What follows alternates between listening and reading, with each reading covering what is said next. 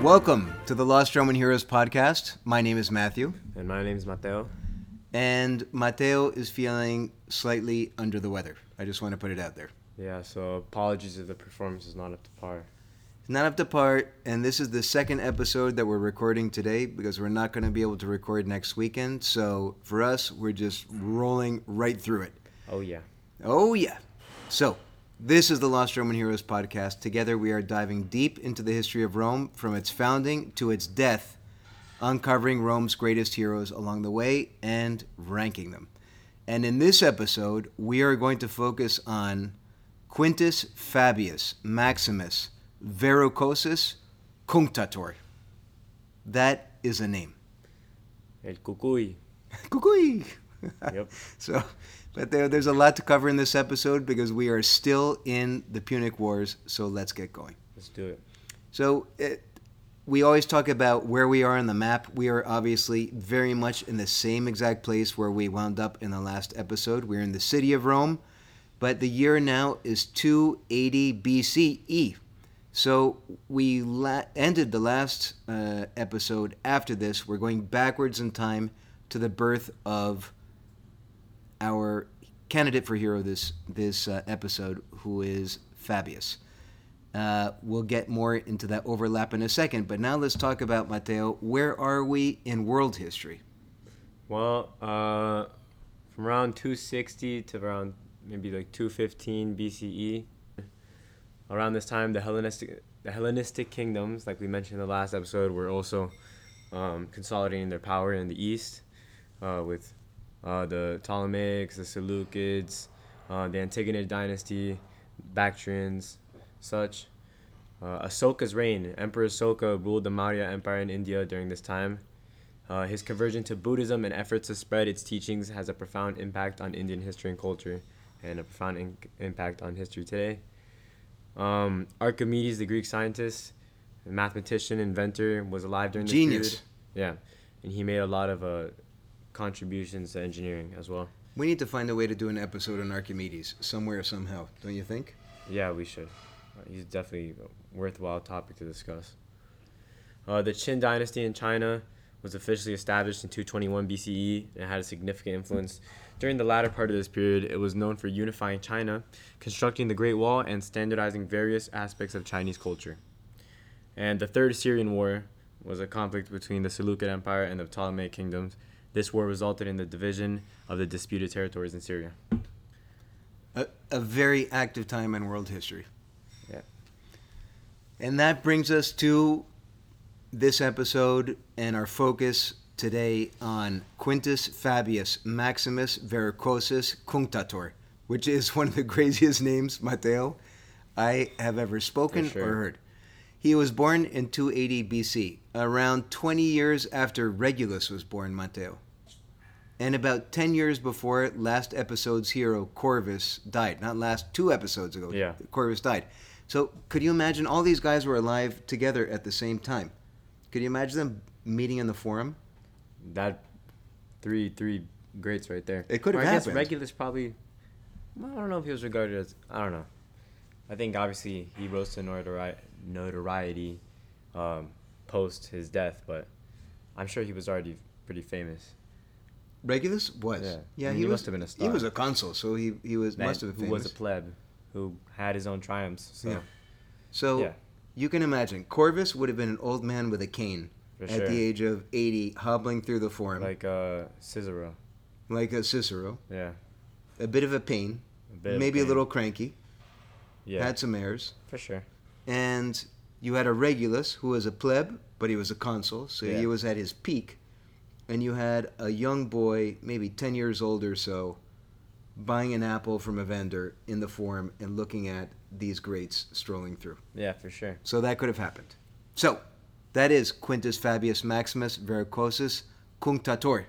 He was a descendant, Mateo, of a patrician family, the Fabii, who had been around for a very, very long time. This name is so crazy. I would like to... Let's dissect it for a second. Right. Remember, we talked about Roman names a couple episodes ago? We did, yeah. I want to interpret this one for you. So, Quintus was his praenomen. Fabius was his nomen. That was the family name. Mm-hmm. Then you had Maximus Verrucosus, which was his cognomen. That was his nickname. And I'm gonna, we're going to talk about what that Maximus Verrucosus means in a second. And finally, we had Cunctator. Matteo, this is an agnomen. And an agnomen, that's a new idea in Roman history at this point. Remember the cognomen was... Uh, the nickname. It was a nickname.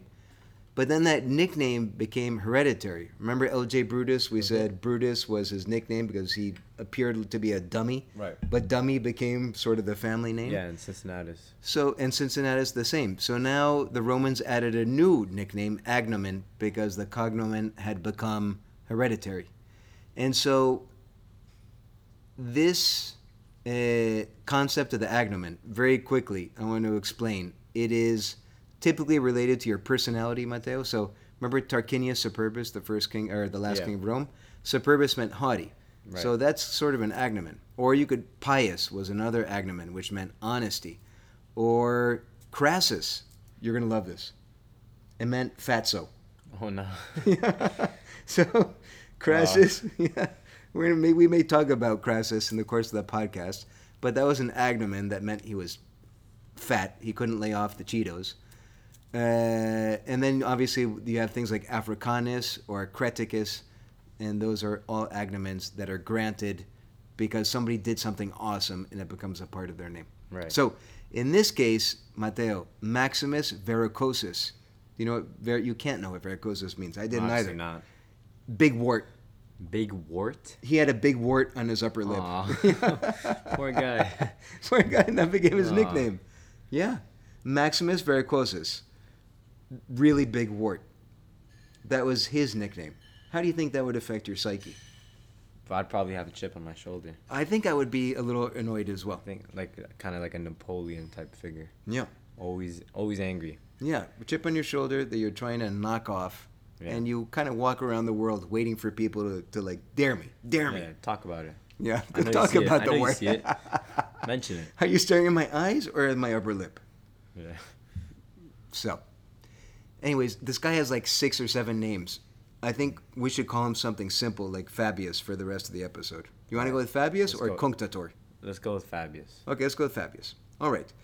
Before we talk about Fabius, let's talk about the history and w- the historical context of his life. In the last episode, Matteo, we talked about the First Punic War, right? Yeah. That was two sixty-four to two forty-one B C, a twenty-three-year war. Fabius was born in two eighty. That's about twenty years after Regulus was born, our hero from the last episode. And as a little boy, this is going to blow you away. As if he didn't have enough names. He had an extra nickname as a kid. Really? His n- nickname was Ovicula. Meaning? Little sheep. Oh, no. like a... So, oh, is, does ula mean little? Because Caligula... I think Caligula you're right. Yeah, must be. Boots. I, I, you have to be right. That connection makes all the sense in the world to me. Hmm. Una must mean little, which means, I guess, ovi or ovi. See, ovi must must mean sheep. So little sheep, because he was very quiet as a young man, and he was very cautious. Like an oveja. Wait, that's it. Yeah. That's a, You're right. Oveja. Isn't that a Spanish? It's a it's a, a bee. bee. Oveja. Yeah, what's, you're right. It's a, a bee. What's a sheep? What's a sheep in Spanish? Something similar, right? It's wow. super similar. We're okay. uneducated. All right. No, we're not uneducated. We have exposure to lots of things, and sometimes we forget. Anyways, moving right along. This guy went from being little sheep to big wart on your upper lip as a nickname, nice. which which really, that's rough. It was, his family was worried about him, Matteo, because he was a quiet young man. They thought maybe he had a mental disability because he was so quiet. But according to Plutarch, who wrote about him a couple hundred years later, these traits that they saw as potential concerns were actually strengths. It meant that he had stability, greatness of mind, and a lion likeness of temper. Mm. Wouldn't we all like to have that? A lion likeness of temper. Yeah. So eventually the world came around and said, okay, maybe maybe the, the kid isn't touched. Yeah. Maybe these are all strengths. At the age of fifteen, in the year two sixty-five, he was consecra- consecrated an augur.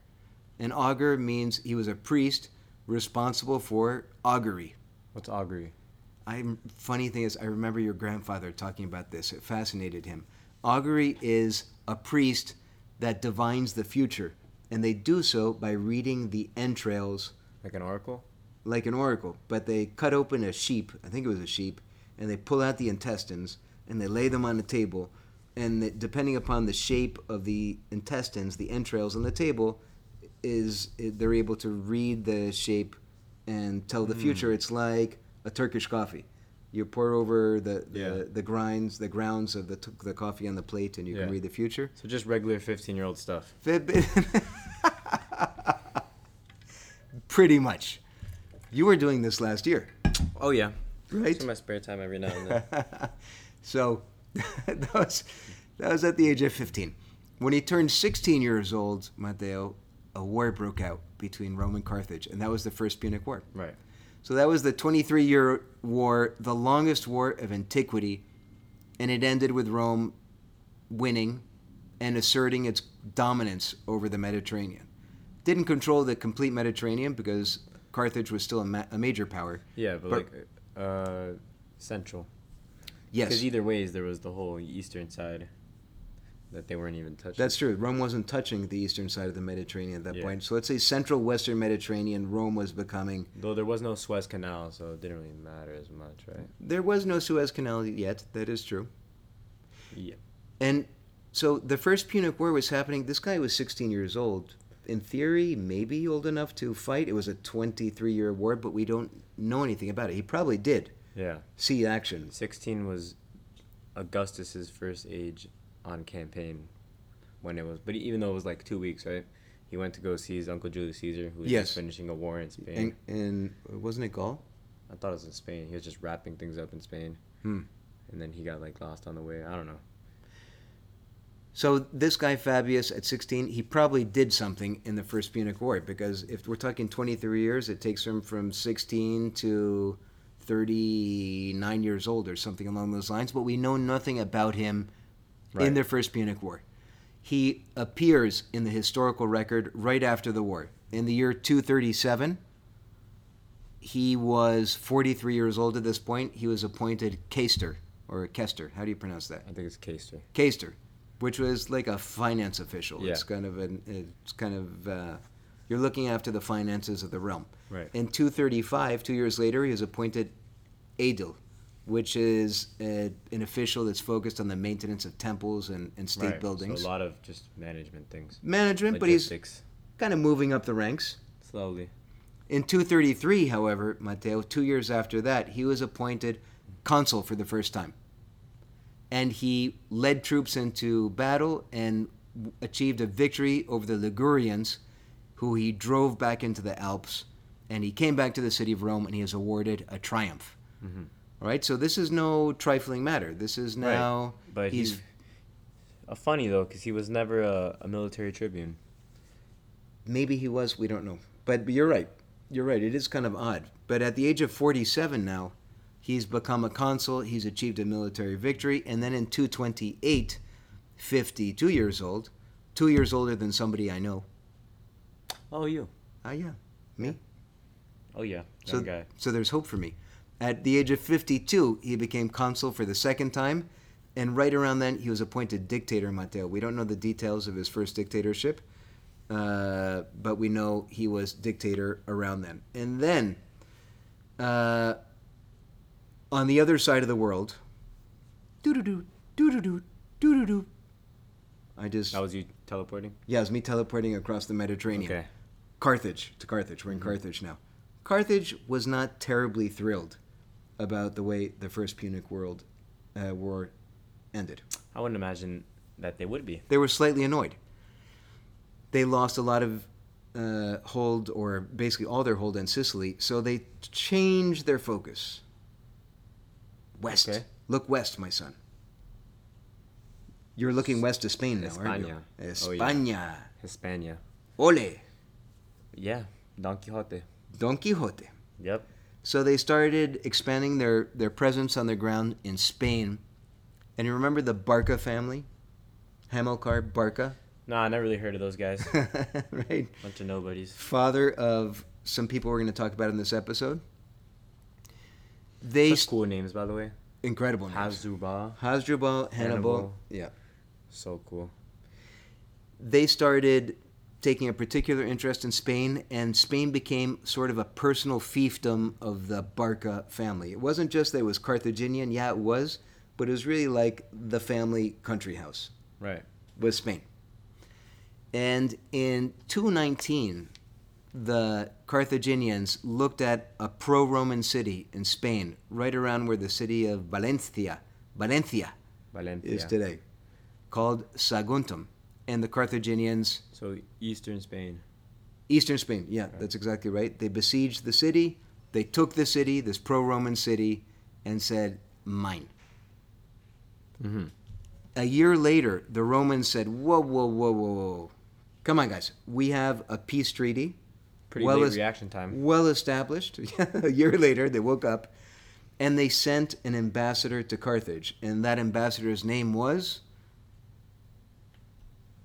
Fabius. Our hero, or our hero candidate. So Fabius led... Jeez, this is late in his life. Yeah, it is. He's sixty-two years old. He led a Roman delegation. What is it with... This is the ancient world. People live to thirty years old, and so many of our heroes recently have done remarkable things in the sixties and seventies. Yeah, they, they did nothing when they were young. Or maybe they did, but they, the history just didn't capture it. I don't know. You'd think that... We'd not have a lot of people up here who would get to their sixties. You know? I would agree with you. Huh. Who knows? Peculiar. At any rate, Fabius led a Roman delegation to Carthage, stood in front of the Carthaginian Senate, and said, gentlemen. There were no ladies at that point, I assume, in the Carthaginian Senate. Right. Gentlemen. Wait, well, maybe there were. They had queens, so who knows? That's true. Hey, fine point, by the way. They had Queen Dido. Yes, Dido. Dido. Yeah, so I don't, I don't know. Maybe Mateo. Maybe the Carthaginians were more enlightened than the Romans were, or much of the Western world for a very long time. I know a lot of, what's it called? A lot of Eastern civilizations were, like Sparta. Were matriarchies. Sparta. Or, or, or held women in high esteem. Yeah. Huh. I agree with you. Let's assume there were ladies there. And so that Fabius stood in front of the Carthaginian Senate and said, ladies and gentlemen, we have a little issue with you. Please return Saguntum to the Romans, or to the Roman fold, and all will be well, and we can keep the peace. And the Carthaginians said, no, don't think so. Screw that. Whereupon, you're going to love this, Mateo, Fabius, in the same moment, standing in front of the Carthaginian Senate, heard their response, and what did he do? Declared war. He declared war on Carthage. That's pretty badass. The sixty-two-year-old, standing in front of the Senate, very far from home, that's like knowing, some mafia things. Knowing that Regulus was fairly recently captured, tortured, killed, said, Rome declares, the, the Republic of Rome declares war on you for having broken the treaty. To their credit, Carthage let him leave. He returned to Rome, and the war begins. There were three principal theaters of war in the Second Punic War. It was a seventeen-year war, Matteo. Italy was perhaps the first theater of war, and we're going to talk about that in a second. Iberia, or Spain, uh, was the second theater of war. We're not going to touch on it much in this episode. That comes in the second epi- in the next episode when we talk about Scipio Africanus. And finally, the third theater of war is Africa itself, right. And we will talk about that as well in Scipio's episode. So...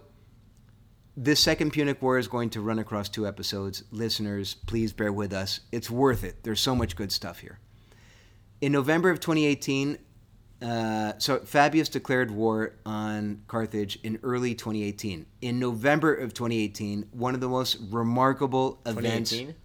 Did I say twenty eighteen? You did say twenty eighteen. I meant to say two eighteen. Okay, two eighteen. Eliminate a zero. Forget I just said that. All right, will do. Okay. One of the most remarkable feats... in the history, and well, really in history, in military history, in human history, in the history of, of engineering, perhaps, occurs. Remember the guy named Hamilcar? You do. Vaguely. You remember the guy named Hannibal, his son? Somewhat. Who used to eat his Wheaties as his father whispered into his ear, death to Rome. Classic father things. Am I, I, I, hopefully I'm not doing that. Nah. Nah, not death to Rome. I'm doing... some other things that I can recall, but those things like go in and out of one ear, so I don't, I don't remember. It's like uh, when I snap my fingers, you're going to be a chicken. Yeah, just like that, actually. Kind of that just stuff. Just like that. So, in this case, Hamilcar was saying to Hannibal when he was in his crib, when I snap my fingers, you are going to be a bloodthirsty, insanely talented animal devoted to destroying the Maybe Roman Republic. Maybe the greatest. Perhaps the greatest. At some point when we get to the end of this episode, we'll talk about goats. Unfortunately, Hannibal won't be there because we're talking about lost Roman heroes. Right. Perhaps we do a second podcast on... Kings and generals. Lost heroes. Lost greatness. Who is he lost, though? Is Not he... really. People do talk about Hannibal quite a bit. He, he is highly regarded in, like... like military schools, like very true. Don't they study him in West Point? They do, that to some extent. Maybe his foes were were the, the heroes that we should be focusing on that have been lost to time. Mm. At any rate, let's move on. So what we're talking about is Matteo Storm. This guy Hannibal. He heard the declaration of war. He had forces based in Spain, and he organized an attack on Rome, but no ordinary attack. Because an ordinary attack by a seagoing power such as Carthage would have put men on ships and sailed them straight at Rome. Right. That's what they were usually doing. But Marines. Hannibal did not do that. Hannibal assembled an army replete with war elephants, marched them out of Iberia, modern Spain, through Gaul, modern France, up into the Alps, modern Switzerland, down the Alps. Jeez. Into Cisalpine Gaul or northern Italy. Still don't know how they did it. Nobody knows. And a lot of people have spent a lot of time trying to track Hannibal's exact path through the Alps, and they haven't been able to find it yet. Someday they will. It's, it's, it doesn't make logic. No, it's, it's absolutely crazy. So just imagine this, Matteo. Hannibal, the army of Carthage, which is a naval power, swoops... Sweeps? Sweeps? Sweeps down the mountains into northern Italy, and the Italians, the Romans, at the last minute learn of his arrival, and they mount a stand on the river uh, Ticinus, or Ticinus. No, that does not sound right at all. Ticinus. Where is it? I'm going to say Ticinus. It's not written there. I'm just recalling it from memory. Ticinus? So here it is. Yeah, Ticinus. Ticinus or Ticinus. Ticinus. So... at the river, a Roman general named Publius Scipio the Elder leads the Roman legions into battle against Hannibal and gets destroyed. The war elephants, Matteo, wreak havoc with the Roman lines. And as that battle unfolds, there is a young man, your age, a year younger, standing on a hilltop, the son oh, yeah. of the general, watching the battle unfold. Scipio Africanus. Would someday earn the cognomen Africanus. Today he's Publius. just Publius Scipio the Younger. And we're going to talk about him in our next episode. At any rate, the Romans lose the battle at the river, and a month later, in December two eighteen, Hannibal crushes the Romans again, a Roman army led by the consul Tiberius Sempronius Longus at the Trebia River. This was an evenly matched battle, forty thousand men per side, and the Romans get devastated. At this point, our Fabius speaks to the Senate. He sees what's going on, and he is a cautious man by nature, and we saw that when he was a child. Right. And he said to the Senate, guys, guys, guys, guys, guys, something's going on here. Let's avoid direct engagements with this guy. Let's just kind of monitor him, prevent him from doing damage, but try not to go head-to-head with him. But you talked about the Romans... attitude, their martial attitude, their desire yeah, to glory. for glory in the last episode. And so, as you could imagine, the Senate and his peers didn't listen to him. There were two consuls at this time, Gaius Flaminius and Gnaeus Servilius Geminus. They raised two armies, Matteo, fifty thousand men, twenty-five thousand men each, and they set out to do battle, to engage Hannibal. Do you remember, I'm going to take you back in time. Do you remember Lake Trasimeno, Lago di Trasimeno, when you were a kid? I we, don't remember, no. There's a picture floating around the house of you and your two sisters in a long hallway in a castle. I do remember the picture, yeah. Remember that picture? I do, yeah. So that was Lago di Trasimeno. Okay. All right, and we went there. So that's in Tuscany? It's uh, kind of east of Tuscany. It's more closer to the to the Adriatic. Okay. And we went there because I was a nut job infected with history. I thought it would be a cool day for the family, but I also really wanted to go to the site yeah, of selfish. this battle. It was a little selfish, but I didn't tell anybody, and we all had a lovely day anyways. So Gaius Flaminius led his twenty-five thousand men aggressively after Hannibal and chased him around the lake, lost track of Hannibal, because Hannibal was just too shrewd. He had this rope-a-dope, kind of Muhammad Ali type strategy. Right. He let the Romans rush by, and then he fell upon them. And in June of two seventeen, Matteo, the Roman army, led by the consul Gaius Flaminius, was destroyed. But not just destroyed, eliminated to a man. Dead. No way. Every single one of them. twenty-five thousand men, nobody survived, not even Gaius Flaminius. Jeez. So you can imagine, this was one hundred eighty kilometers away from Rome. The Romans learned of this and panic swept the city. This could be the end.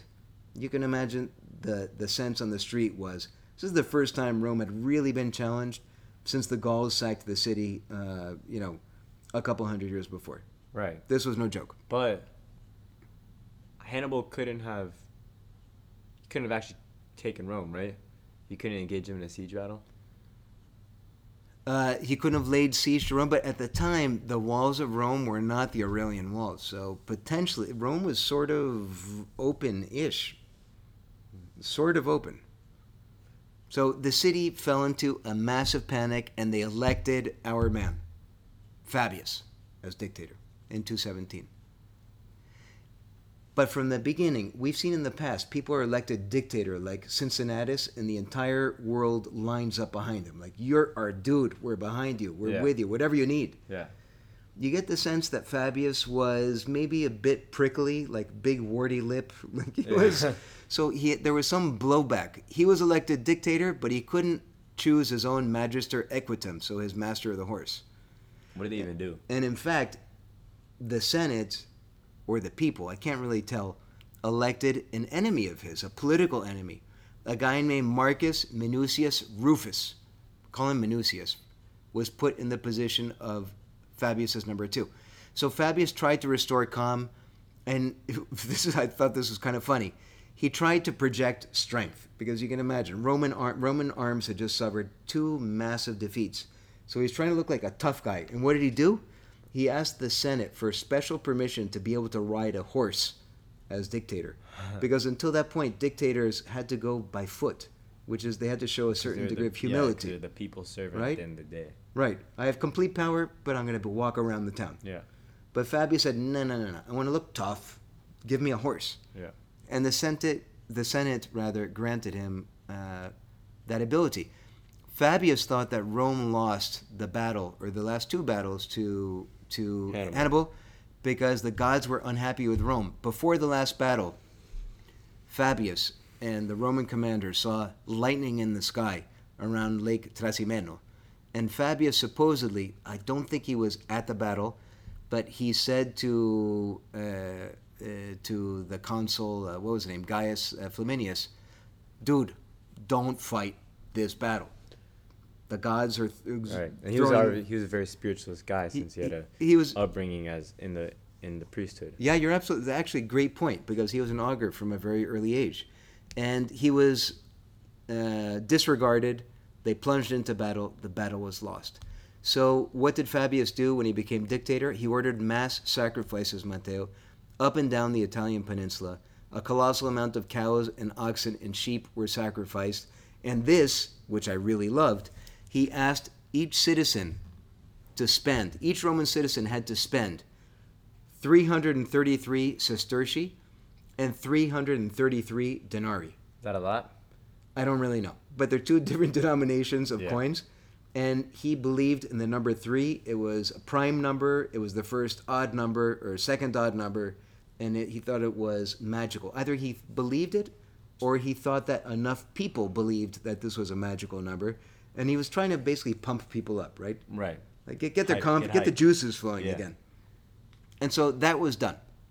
And then Fabius, the dictator, and Minucius, his his magister, uh, his commander of the horse, moved into the south of Italy, because at that point Hannibal bypassed Rome and moved into the south and was wreaking uh, havoc. Right. Now, Fabius had a healthy respect for Hannibal. He wasn't a dummy. I mean, who wouldn't? He right, exactly. He was, but he was also a cautious, observant guy. Remember right. when he was a kid, yeah. people thought that maybe he was touched in the head because yeah. he did nothing quickly. Yeah. So he was sort of mulling this over, chewing the fat, observing his enemy, and said, "No, no, no, no, no. This guy knows what he's doing. Don't want to engage with him." And instead, he did something interesting, Matteo. He started to employ guerrilla tactics. He started harassing Hannibal's supply lines, and when, because remember, Hannibal is very far from home. Right. And so the lines are long. Lines are long, and he's having to forage in the, the Roman countryside. And Fabius starts attacking the foraging parties, and he starts burning crops in the areas around Hannibal, trying to put the pressure on Hannibal without Scorched attacking earth him directly. Tactics. Scorched earth. You got it. Now, Minucius was an aggressive little man. Or maybe he was a big man. But he was very aggressive. Right. He's like, "Let me at him. Come on. The last few guys have done poorly, but I'm different. Let's attack this guy. He can't be very tough."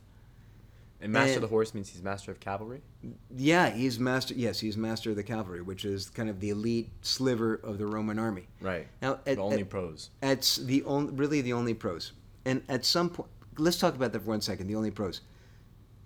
The Roman Roman men, there was no draft. If you were a right. Roman man, you were going to fight. You were going to fight if you were of a fighting age.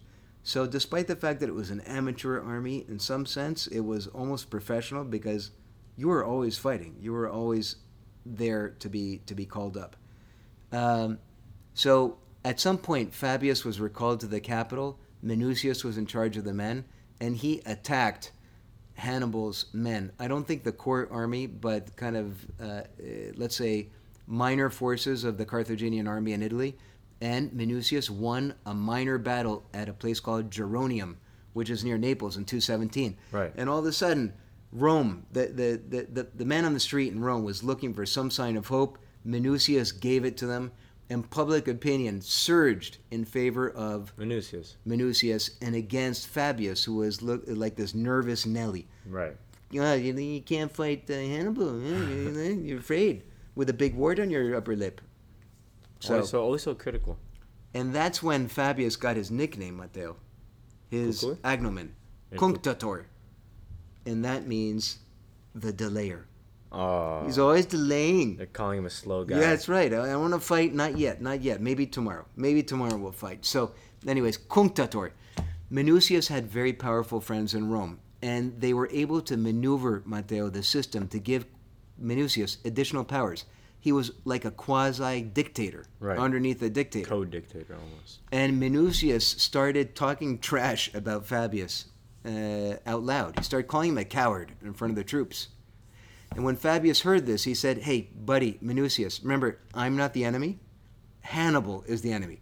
The guy that's wiped out two or three Roman field armies. Let's focus on him." Right. But Fabius was very shrewd. He decided not to aggressively fight Minucius's kind of rise. Right. And he thought that if I just give this guy enough rope, he's going to hang himself. At this point, the Minucius and Fabius are in the south of Italy. They're sort of, they're shadowing Hannibal's army. And Minucius suggests that they rotate command of the Roman army. "Hey, Fabius, hey, warty lip, I'll take command for two days, and then you take command for two days, and then I take command for two days. And Fabius that's always, said... That's always a good idea. Yeah, Fabius said, "That's a stupid idea. Let's split the army instead, okay? We have fifty thousand men. You take twenty-five, I'll take twenty-five. And so that's what they did. And they're pursuing, Matteo, Hannibal. And at some point, They're more or less around Naples still. Minucius disregards Fabius's instructions. He sees an opportunity and he attacks the Carthage forces, including the main force with Hannibal. And at first it appeared that the Romans were winning, but this was the typical Hannibal rope-a-dope where he lured in Minucius, and then they swept in and were about to completely annihilate Minucius and his twenty-five thousand man wing of the Roman army, at which point Fabius is monitoring this from a distance, and he cries, "O Hercules, how much sooner than I expected, though later than he seemed to desire, hath Minucius destroyed himself." So this was the moment that Fabius was waiting for. He right. knew Minucius was going to do something asinine, and there it is. El cucuy. Cucuy! And a lesser man would have done what? Let him die. Let him frickin' die. And then talk smack about him. Exactly right. And yet he didn't. Instead, Fabius swept in. Uh, the Carthaginians were not expecting the rescue. He drove them off. He rescued Minucius. Just himself, or? I don't understand. No, with his twenty-five thousand man force. Oh, they still had it split half-half? Yeah, they had it split half, okay. fifty-fifty. And he was able to drive off the armies of Carthage, and he saved Minucius, whereupon Minucius said, "My father gave me life. Today you saved my life. You are my second father. I recognize your superior abilities as a commander." I think he was, for, like, he was forced to say that? I, I think he was probably peeing his pants. Pardon my... It's a little little crude, but maybe he genuinely believed it. Yeah, maybe. Because Fabius doesn't seem like the kind of guy to to to to make you cry uncle. Yeah, you kind of just put yourself in that situation. I think so. So shortly thereafter, Matteo, this was a victory. Undoubtedly, it was rescuing victory from the jaws of defeat for the Romans. And right after that, Fabius's dictatorship ended. And consular powers were restored. So during the period of the dictator, which is six months, there is no consul, right? Because right. all the power of the state and the army is concentrated in one person, one man. I'm sorry to our female listeners, but that is the reality of ancient Rome. There right. were no, there were never any female consuls. And there was, for a very few, for a little blip, there was one female empress, and that was like a blip. You know what? There's actually Irene, potentially... Right? Yeah, you're one hundred thousand percent right, but maybe there was a second one. Really? And there were also a few female regents who exercised the power of the emperor, even though they didn't call themselves emperor. And we're going to try to cover, please listen, female listeners, every single one of them. We're going to uncover every single one of them. Nero's mom. But they're coming later. Nero's mom was also kind of like... Kind of, you're right, the pulling the strings. Yeah. All right, so but let's make certain to cover her as well. And but I, I think, wouldn't say she's a hero. Well, we don't know until we go through them. Well, I think as far as the female candidates for heroship goes, we need to err on the side of caution. We have so few females to talk about. Just analyze them anyway. Throw them out there, analyze them, and, and maybe they scored poorly as heroes, but, but let's right, talk about let's them. Do it. They deserve it. So, Fabius resigned. Consular powers were restored, and we have two new consuls, and their names were Varro and Paulus. And Varro and Paulus raised a magnificent, Matteo, massive eighty-eight thousand man army. Jeez. They Jeez. are determined to wipe Hannibal off the face of the planet. Hannibal, when, so it's twice the size of Hannibal's army. Twice right the size of Hannibal's army. And when they, when Fabius heard this, how do you think warty tongue, warty mouth uh, felt? Scared. He was scared because his thought process was the following, and I get it. Okay, I had this dummy Minucius underneath me, but he had a small army. And if a small army loses a battle, it's sort of a small loss, not a biggie. But an eighty-eight thousand man army, if That's we not lose, easily replaceable. It's it's not easily replaced. So Fabius pulled Paulus aside, the co-consul, and said, "Hey, Paulus, buddy, psst, please keep Varro away from Hannibal. Just don't engage. Don't let him engage Hannibal in a direct battle." Whereupon Paulus said something genius. You're going to love this. "I fear the voters more than I hear, fear Hannibal." Had to get reelected. So, yeah. It's all about glory, like I said. Worried more about public opinion in Rome than I am about getting killed. And so, what happened? Cannae, Matteo. Cannae, and that's just, that's... What is Cannae... What, what, how does that make you feel? The word. Haunted. Right. Yeah. Haunted. uh, shivers down my spine. Perhaps the greatest single defeat in the history of Rome. Maybe there are two or three others that are up there. Teutoburg Forest, but that was that, that was different because th- this was a head-to-head battle. Yeah, Teutoburg Forest didn't just, have as much strategic import. Yeah, it was, it was, a, it was a, a grave wound. It was maybe a stab in the back, but Cannae was something that they were never. They were. I mean, that's the reason why they destroyed the city of Carthage. Yes, brick by brick. Maybe Cannae goes up in my mind. Cannae, Valens' defeat at Adrianople against the Goths, and maybe. Maybe. Manzikert, Romans losing against the, the Turks in ten seventy-one. Yeah. Which opened Anatolia to the Kirk, uh, Turkish uh, sort of invasion that yeah. led to the ultimate fall of the East. So, so Cannae is up there. Cannae is probably one of the greatest victories in military strategic history. It, it is, and we're not going to get into the details of Cannae. Yeah, we're not going Be- to. But. Because it's it's its own episode. You know what we could do? What? We could start doing special one-off episodes on things of particular interest in us or to our listeners in, in which we want to dig deep. Yeah, we could do that. Like right? a battle. Like a battle. Like maybe you really want to go super deep into Cannae, what happened, or whatever the event may be. Let's let's keep that open as a possibility. And to our listeners, we would love to hear from you. We're glossing over things on a sort of a superficial level. I mean... Uh, on the skin of things because there's so much to cover. Right. But if there's something that we touch upon that you are fascinated by and in which you would love to dig deep, please let us know. On Twitter, Lost Roman Heroes. On our website, you can send us a message. On Instagram, a direct message. And we would love to hear from you and to go deep. Because please, that... we haven't yet, but we'd love to see what you guys have to say. So, Cannae, Matteo, in two sixteen...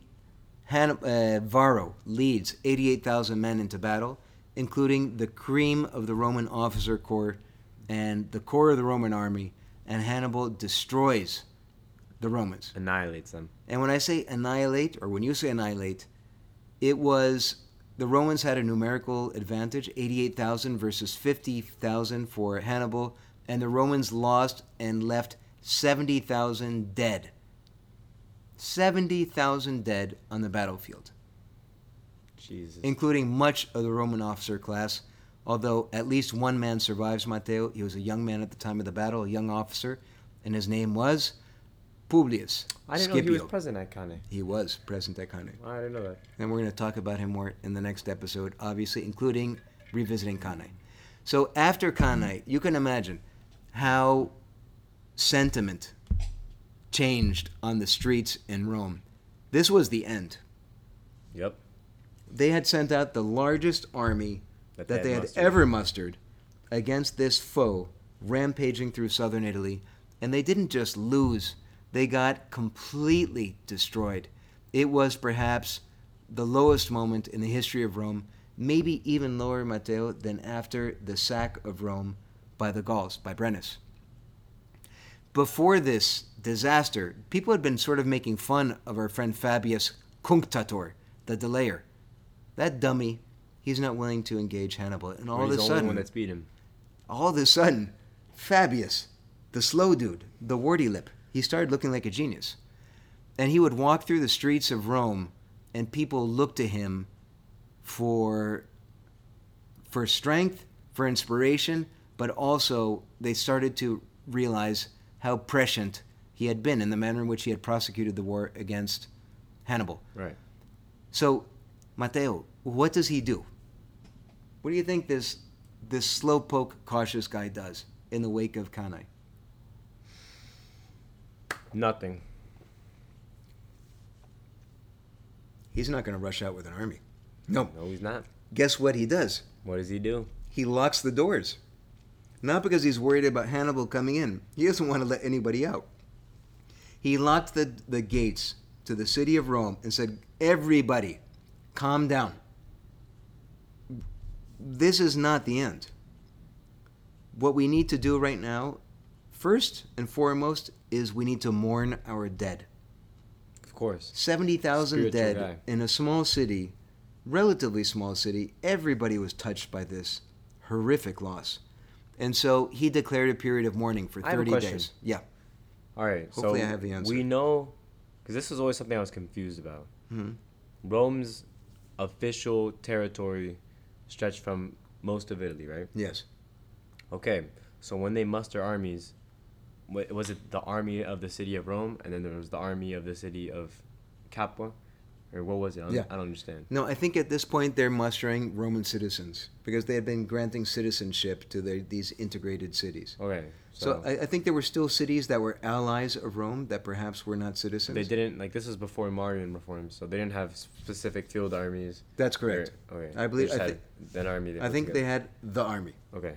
But there, it was an army composed of citizens, and the citizens were now Uh, uh, drawn from beyond the confines right. of the city of Rome to right. to the territories that had been integrated. Okay. So, thirty days of mourning, and at the on the end of the thirtieth day, they conducted a ceremony, Matteo, of uh, a purification ceremony in which basically they gave everybody uh, they they granted forgiveness. Your son died. It's not your fault. Your brother died. It's not, not your, your fault. fault. It was a, a ceremony of cleansing. And then,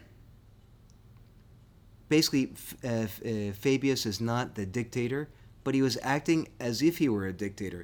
He didn't need an election. He was so universally respected.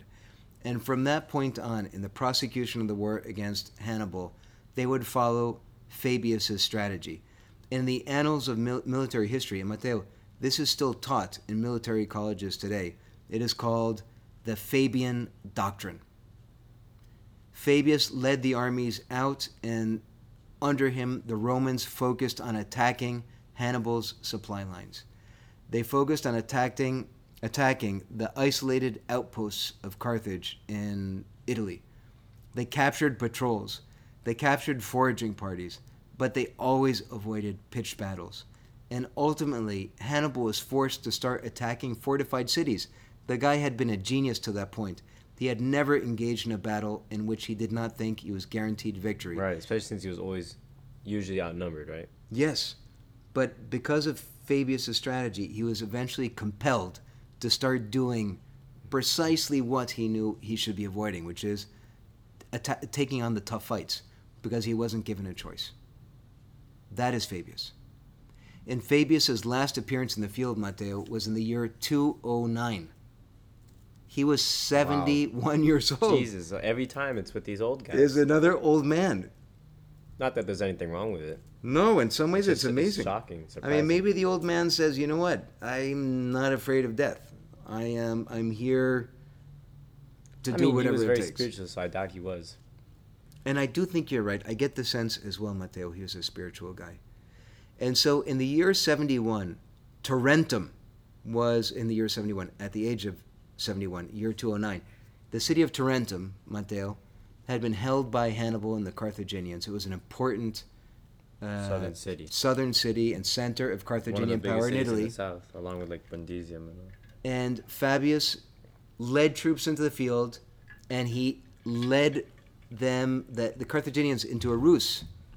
He drew Hannibal away from the city of Tarentum through a decoy, and when Hannibal marched out, Fabius, the seventy-one-year-old, swooped in, laid siege to Tarentum, and took the city, Matteo. And it was really the only big victory that we know of of Fabius's entire history, because he was not that guy. Yeah, never a tribune. Wait, wait, yeah, never a tribune.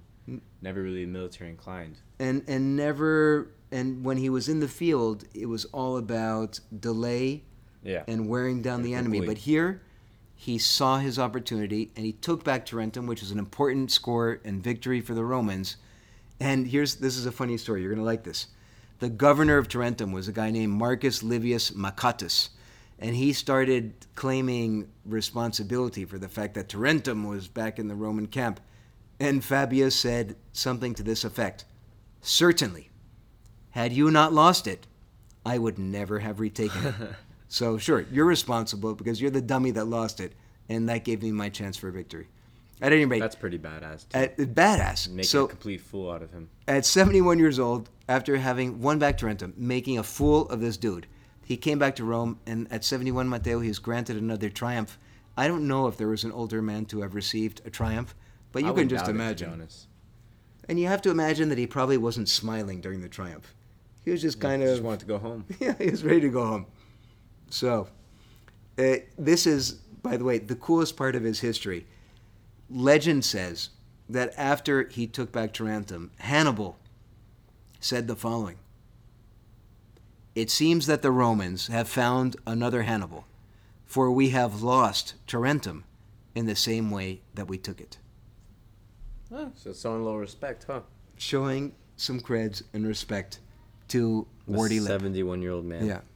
So this is more or less the end of his story. Towards the end of his life in the Senate, he opposed a guy named Publius Scipio the Younger. Our next episode is on him. One of one of my personal heroes again. And mine as well. And I can't wait to do his episode. And the fact I admire Fabius and the fact that he opposed Scipio always caused me some sort of angst. Right. Because Fabius was all about caution. Let's take it slowly and cautiously and methodically. And Scipio, at this moment in the Senate, was proposing something, Matteo, audacious. Bold. Beyond bold. Let's take the fight to our enemy. Let's go to Carthage. We've been fighting in our backyard. Let's not be timid. Right. And so, when we read about Scipio, we hear about how the Senate was kind of denying him the resources required for a massive assault on Carthage. And the man behind that effort to clip his wings was none other than Cunctator. Ooh, a little friction there then. Yeah. I don't know if I like that. Yeah, I don't know if I like it either, but I guess... Well, we'll... you can't blame the guy. He was an old guy by now. He was an old guy, and his approach... Had been a little successful. Had was one of the, the reasons the, why... They were, this, they were still there. Precisely right. Could not agree with you more. So, at any rate, in the year two oh three, Fabius died at the age of seventy-seven. He had lived a, a very long, long, long, long, long life. An incredibly distinguished life. Uh, this was shortly after, Matteo, Hannibal left Italy. Hannibal had left sh- shortly before uh, uh, Fabius died, and shortly before Scipio sailed for first Iberia, modern Spain, and then Carthage. And this is my favorite part, perhaps, of Fabius' story. And I'm sure you don't know this because I had no clue. What? The reality is I had no clue about Fabius before I started my research. Before he died in two oh three, after Hannibal left Italy, Fabius was granted an honor, Matteo. Was he? Called the Corona Gramin- Graminia in Latin. That translates as the grass crown. Oh, I I mean... Have you heard of the grass crown? I haven't, but I I always... I mean, I've seen it, but I probably not. It's different from Caesar's crown, the laurel wreath crown. The grass crown was made of grass and wildflowers and wheat from a battlefield. And it was granted to a general and could only be granted by an army. It was granted to a general that had saved an army from complete annihilation. Oh, wow. So it was sometimes called the besieged crown.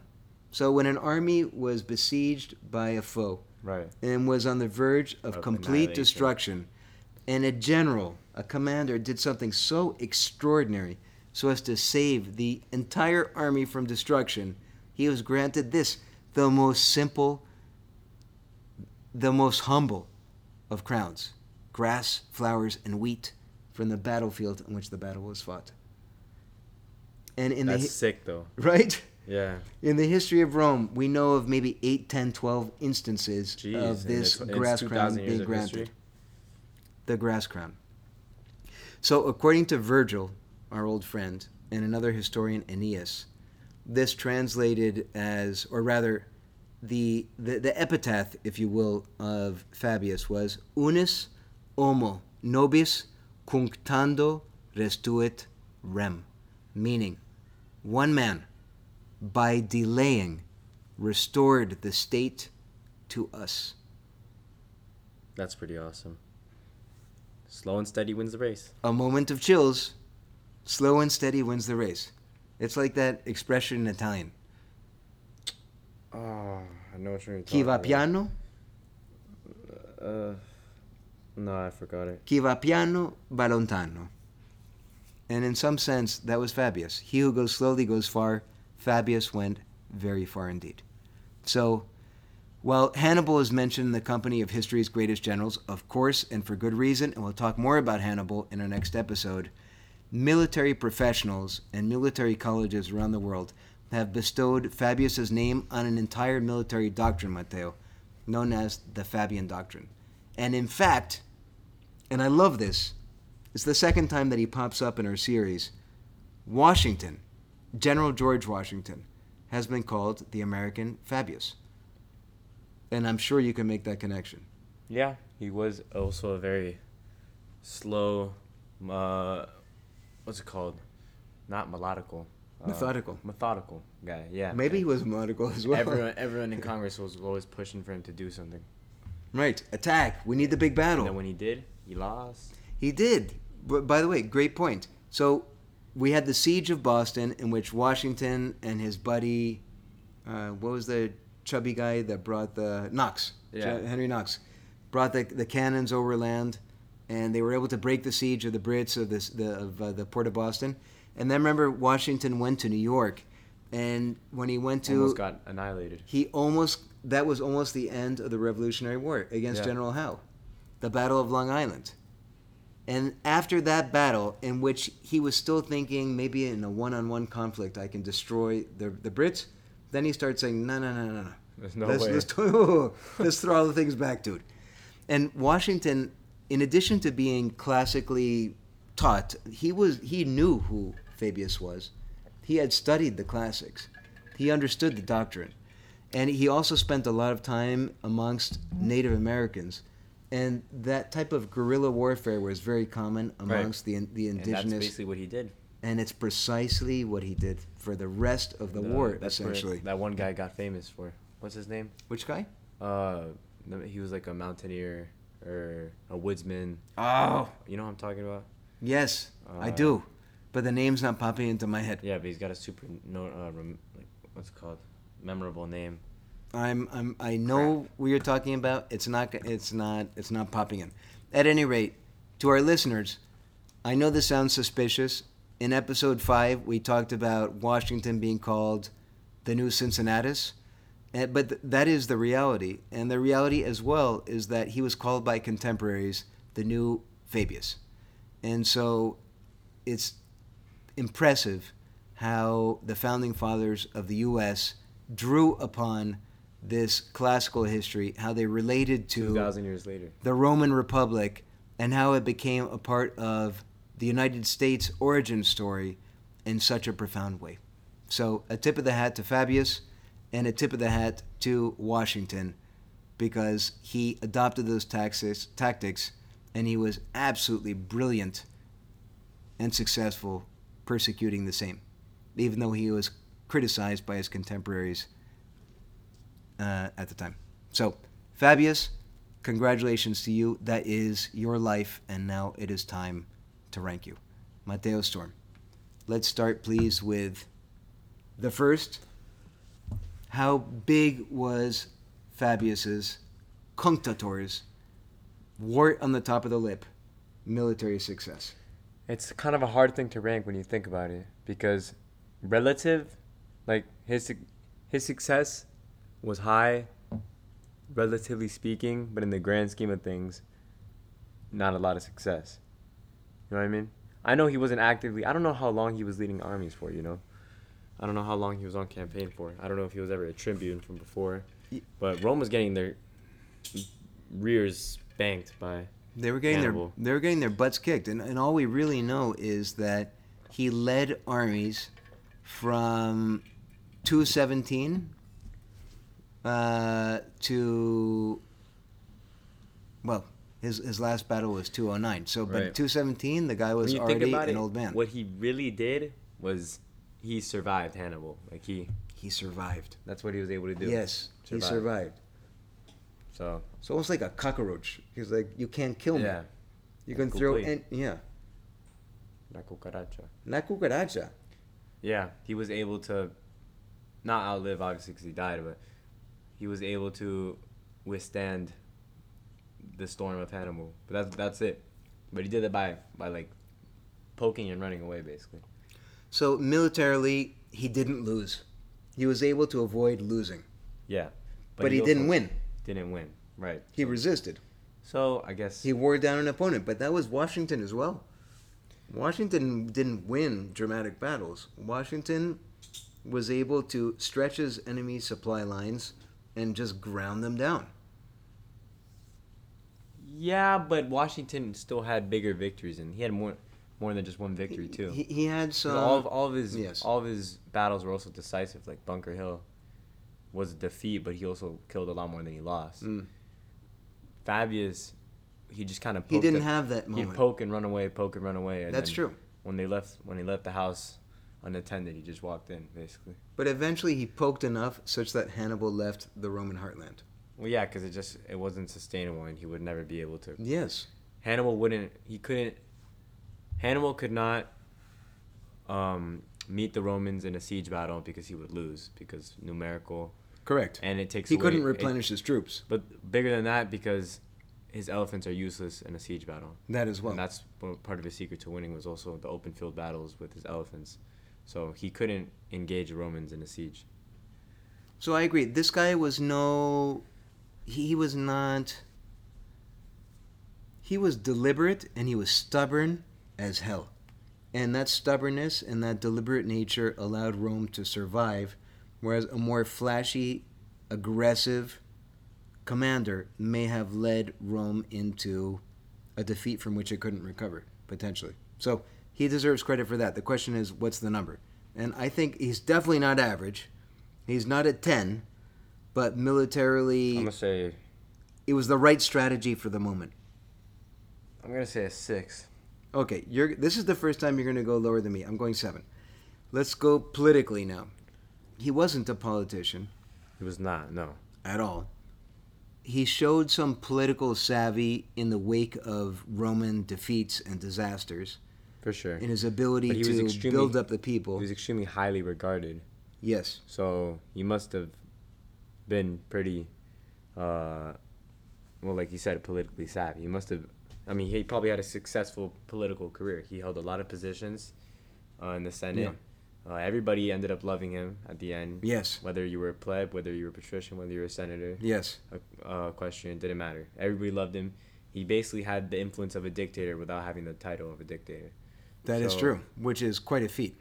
Right, so probably should be pretty high.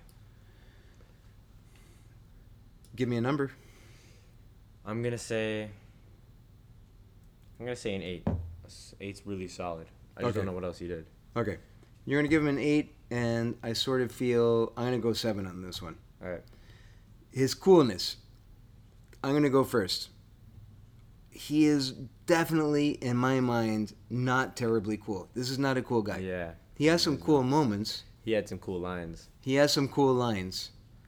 Uh, but it's also like old man banter lines, you know. Like, I sort of agree with you. He's got like, it's like old man cool. Yeah, definitely, definitely. I, I, I think like there the moment where he's standing in front of the the, the Senate of Carthage and, and immediately turns around and says, "The Republic of Rome declares war on you." Declares war on you.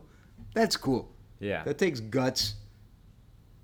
But it's kind of it's also an old man thing. He was sixty-two years old. And, ah, whatever. Yeah, like, bah-humbug. I did bah-humbug, like I declare war on you. Yeah. So I don't think he's very cool, uh, very in my mind. I don't mind. think so either. I'm going to give him, like, a four. You, okay, you're going four, and I'm thinking five is average cool, and we're looking at heroes, so the bar is already high. I sort of agree with you. I'm going for four on cool as well. He's got some cool lines, but that doesn't make coolness. His impact on Rome, Matteo. Zero to ten. Uh... Well, he saved a Roman army from being denied, from being destroyed. Mm-hmm. A Roman army. Yes. He managed to capture the city of Tarentum, or recapture mm-hmm. it. And mm, I guess his the adoption of his strategy is what implored Hannibal to leave Italy, because he just wouldn't be able to win. He he couldn't win. Either ways, though, and if, if you think about it, huh? Hannibal couldn't. He, the reason he was just running around Rome for I don't know how many years, uh, Italy, yeah. sorry, is because he couldn't engage in siege battles. Like, not for any, nothing yeah. meaningful, like the city of Rome itself. Yeah. So I'm not sure. What do you think? I think I'm in agreement with you, although I think that, so it's not flashy, but he set the stage for Scipio's success. Mm, and so I think his impact was, if five is average, he's not an average guy. He had a he had a real impact. Right. I want to give him a seven. I'll give him a seven, too. Okay, perfect. And that brings us to, and this is a little tricky, does he belong in the Hall of Heroes? Well, I'm I'm torn. I'm just going to put it out there. Remarkable man? Yes. I think he, he was well respected. He certainly did a heroic thing by saving an entire army, and he was rewarded for it. He, he won a grass crown. Yeah, he didn't seem like a selfish guy. Yeah. Good man? Yes. But is it does is he a hero in this? We haven't talked about what a hero means in a while. Yeah, he just seems like... But this makes me think about it. Does this qualify as hero or a somebody worthy of uh, uh, remembrance and, and commemorating? I don't know if he's a hero. He just seems like an old guy that... I don't know. That he's just an old guy that... He had to open the pickle jar for everyone else because they couldn't do it. Like, I don't know how to explain it. Like, you know what I mean? I love that. Yeah, I do. And you know what? He's like, okay, like, no, let me freaking do it. That's not how you do it. I, Mateo, I'm with you. I, I think he's one hundred percent. I think he's worth remembering. And I'm grateful that we were able to do an episode on him because I knew nothing about him before. But I don't think he belongs in the Hall of Heroes. I, I don't. Me neither. So he breaks our streak. We're on a long streak. He breaks our streak, and he he got a sixty-three percent, Mateo, for us. And that's tied for the second lowest. He's tied with Romulus, who also got a sixty-three percent and also didn't make it into our Hall of Heroes. The next highest is Camillus at sixty-nine percent, who's in. Uh, I think you can still get a low score and make it into the Hall of Heroes. I think it so sort too. of depends. But uh, uh, Cunctator, Fabius, you are not there. But I will say that you are worthy of remembering. For and sure. I've loved learning about you in this episode, and I am grateful to you, and I salute you. I give yeah. you a clap. And uh, Mateo, that is Mister Fabius, Cunctator, the delayer, and big wart on the upper lip. Glad we got through this one because the next episode is going to be so cool. The next episode... This one was a little more like, eh. Maybe the next one? It was, and, and, and actually we've run sort of long on this episode. Oh, there was a lot to talk about because we were setting up the Punic War, and the next one is going to be a biggie, and we're going to be very focused on the person of Scipio Africanus. Publius Scipio. Finally. Finally, we've gotten to him. So... Is there anything to say about an alternative history here? I, I don't... Nothing really of importance. I, I don't think so. I think we've sort of addressed this as well. So, time to wrap up. Uh, I would say, uh, first of all, thank you to everyone for listening. We are honored every day, or I look. Mateo doesn't look as often as I do. Every day, I look at our Twitter feed and our Instagram feed, and I look at the countries that are popping up as uh, with new listeners. And it's awesome. It's exhilarating, and it's motivating, and it's what's keeping us going. I would like to say that U S is our most uh, number one on the list in terms of listeners, but Colombia is still number two, which is incredible. Shout out to Colombia. Keep spreading the word. Um, we love that because we have roots. Uh, I have roots through marriage, and Mateo has roots through blood to Colombia, and we love that. And the U K is also moving up, by the way. U K is now in third place in terms of countries where we have listeners, which we love. Uh, you want to shout out to U K something? You have a good um, accent? You want to do a... Oh, no. Do it, do it, do oh, it, do no. it, do it, do it, do it. Do Scottish. Go Scottish. Mm, please, uh, please. I'm going to say no. Just do it. I'm going to say no on that one. Jolly good. Do it. Oh, that's that's terrible. Oh yikes! Oh no! Oh, no. oh yeah. that's yeah. that's terrible. No. Enough. Jolly good. Enough of that. Come on, you come. Mm. You were, you had a good Scottish at one point. I lost Do it. it. Pull it out. It's gone. Damn it. Okay, maybe in a future episode. Um, and this is the point in the podcast where we read a review, and I'm going to Mateo. Uh, I want to read a review, review here, which is. Um, You read the review. This is from a listener. I wanted to do one, which is from There's this one. Ancient Roman history can feel heavy, but these two make it modern and fun. Love the banter and the inquisitive tone between them. Almost makes me want to pick up a history book as my next beach read, or just catch the next episode here. Excited to learn more. That's from a listener called Lizzie. Thank you, Lizzie. That's Thanks. a great review. So, as we said in our last episode, and we will say in every episode, please leave reviews. We love the fact that people are listening, and that's incredible. Spend two seconds, please, after you listen, and leave a four- or five-word review on iTunes. It makes a huge impact for us. Absolutely. We super appreciate that because we want to connect with the, with the listeners. We want to connect with you. We want to hear your feedback. And the more reviews you leave, the more, the better placement we get in iTunes, which makes a big impact as well. Follow us on Instagram at Lost Roman Heroes, on Twitter at Lost Roman Heroes. And please do join us for next week because, Mateo, we have a big one coming. I'm so excited. Me too. Probably going to be one of my favorites that we do. I hope we do it right. This could potentially be a two-episoder. We may have to cut it. It might. It might be a little long. It Actually, it, little it, it is going to be long. It's going to be long. We'll see. And who is it going to be? Publius Cornelius Scipio Africanus. One of the very greats. Please tune in, and thank you to everyone for supporting us. We love it. You guys are really giving us such encouragement, and we're just going to keep rolling uh, because we love hearing from you, and we look forward to talking to you next week. So absolutely. So long until next week. This Farewell, is Matthew. Mateo.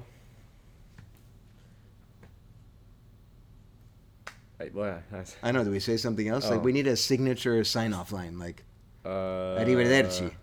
Or Arrivederci? Nah. Something good. Uh, we need to come up with a trademark. What is it? Uh, Hasta la vista, baby? Like Schwarzenegger? Mm, no. Yeah, we're not that guy. No. Okay, we'll think about well, it. Bye. Bye